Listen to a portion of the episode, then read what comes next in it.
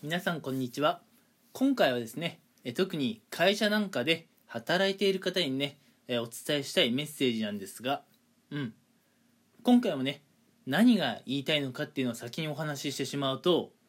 会社でね人間関係とかあるいはそもそもの仕事の内容にね疲れる方って結構いらっしゃると思うんですが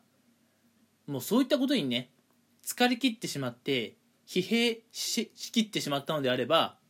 もうねその環境から逃げてしまってもいいんじゃないかなと。うん、というかもっとね楽な方向に、えー、逃げてみましょうってことをねお話ししたいなと思います。うん、今回お話ししていく内容は、えー、会社なんかでね働いている人の中でね、うん、まあ毎年やっぱ退職率なんかがね何かしら噂になるかなと思うんですが、うん、会社をね退職される方の退職する理由、うん、この理由の中でまあランキング付けした、うん、トップ3をねまずお話ししようかなっていうのと、うん、やっぱりね今は令和であって昭和とはねどう違うかっていうところをねお話ししていきたいなと思います、うん、興味のある方は最後まで聞いていただけると嬉しいです。それではね早速お話ししていくんですが、えー、まあ会社をね辞める方、まあ、いろんな事情でね辞める方いらっしゃるとは思うんですが、え、会社をね辞める方が一体どういう理由で辞めるのか、うん、その第3位がまずね仕事の内容が、まあ、自分のやりたいことではなかったと、うん、入社する前にね思っていたのと入社してから、えー、実際やっている業務で、うん、やりたかったこととね、やっていることにかなりギャップを感じてしまって、うん。まあ、要するにモチベーションがね、なかなかこう上がらないということで、まあ、会社を辞めてしまうという方が、えー、まあ、第3位としているようですね。うん。で、第2位が、うん。まあ、あの、結構やっぱ働いていて辛いというかね、まあ、いろんな意味で、まあ、あの、残業が辛いだとか、うん。まあ、普通に仕事量が辛いだとかね、うん。あるいはその、うん、事前に聞かされていたえ情報とね、働いている内容でのま情報が違う。まあ、さっきの第3位と似てるところはあると思うんですが、うん、例えばね、月で残業はだいたい20時間くらいだよって言われていたのに、いざね、勤務してみたら、残業が40とか50とか60とかね、うん、そういうまあ残業とかを強いられて、まあなんかね、結構やっぱ肉体的に辛いと。いう理由で辞める方が大体第2位と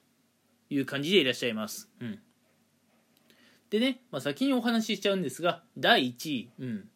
職場をね辞めてしまう方、うん、その第1位の理由が人間関係、うん、こちらがあまり良くなくてもう職場にいるのが辛いと、うん、いうことで、えー、まあ、人間関係がねうまくいかなくて退職される方っていうのがね実は意外にも多いんですね。うん。まあ、ぶっちゃけ、あのー、残業時間がね、多いとか、そういうことであれば、うん、仕事のね、やり方次第で残業時間を減らせるかもしれないんですが、先ほどね、第1位で紹介した人間関係なんかは、なかなか改善するのが難しいと思います。うん。でね、ここで心ない人なんかは、えー、まあ大人にもなってね、人間関係が辛いから会社を辞めるなんて言い出すのはもう子供だと。うん。まあそういうね、言葉を投げかける人もいると思うんですが、人間関係ね、まあ難しさっていうのは大人も子供もありません。人間関係っていうのはね、本当に難しいものだと思います。うん。まあ世の中はね、ありとあらゆるものって結局、まあ、人間関係がね、原因でこう問題になったりすると思うので、人間関係こそね、えー、人間が抱える最大の悩みだと、えー、私は思っています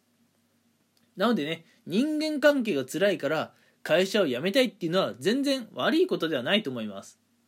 むしろ人間関係が辛いからね会社を辞めよう。それで皆さんの人生が少しでもね楽しくなったり楽になったりするのであれば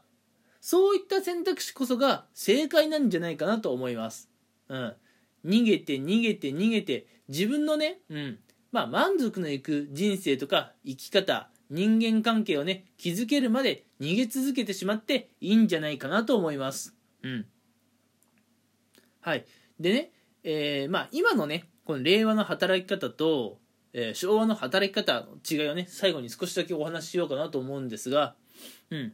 やはりね昭和っていうのは働く人たちってまだあまりね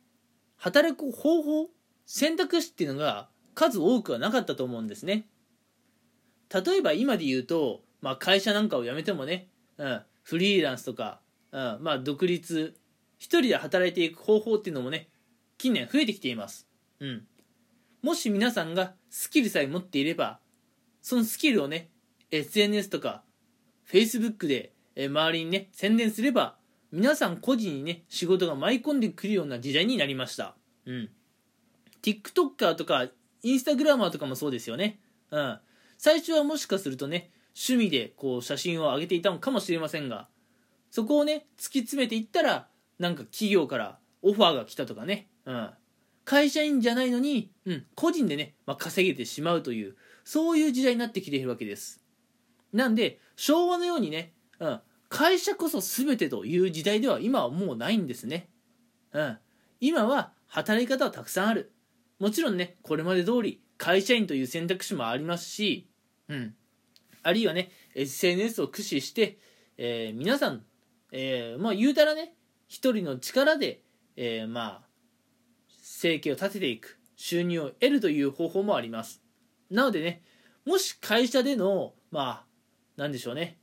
生活が辛いというのであればそこからね逃げるということはねこの令和の時代全然ね選択肢視野にね入れていただいてもいい。むしろ選択肢とかね視野に入れるべきだと考えています、うん、とにかくね辛いことを悩み考える時間っていうのはとにかくね辛いと思いますし時間の無駄とも思います、うん、なのでね本当に辛い思いをしている方はもうね思い切って逃げてしまうってこともね皆さんの全人生のね、え、選択肢に入れてもらいたいなと思います。ではね、今回はこの辺に、しておきたいと思います。はい。では最後まで聞いてくれてありがとうございました。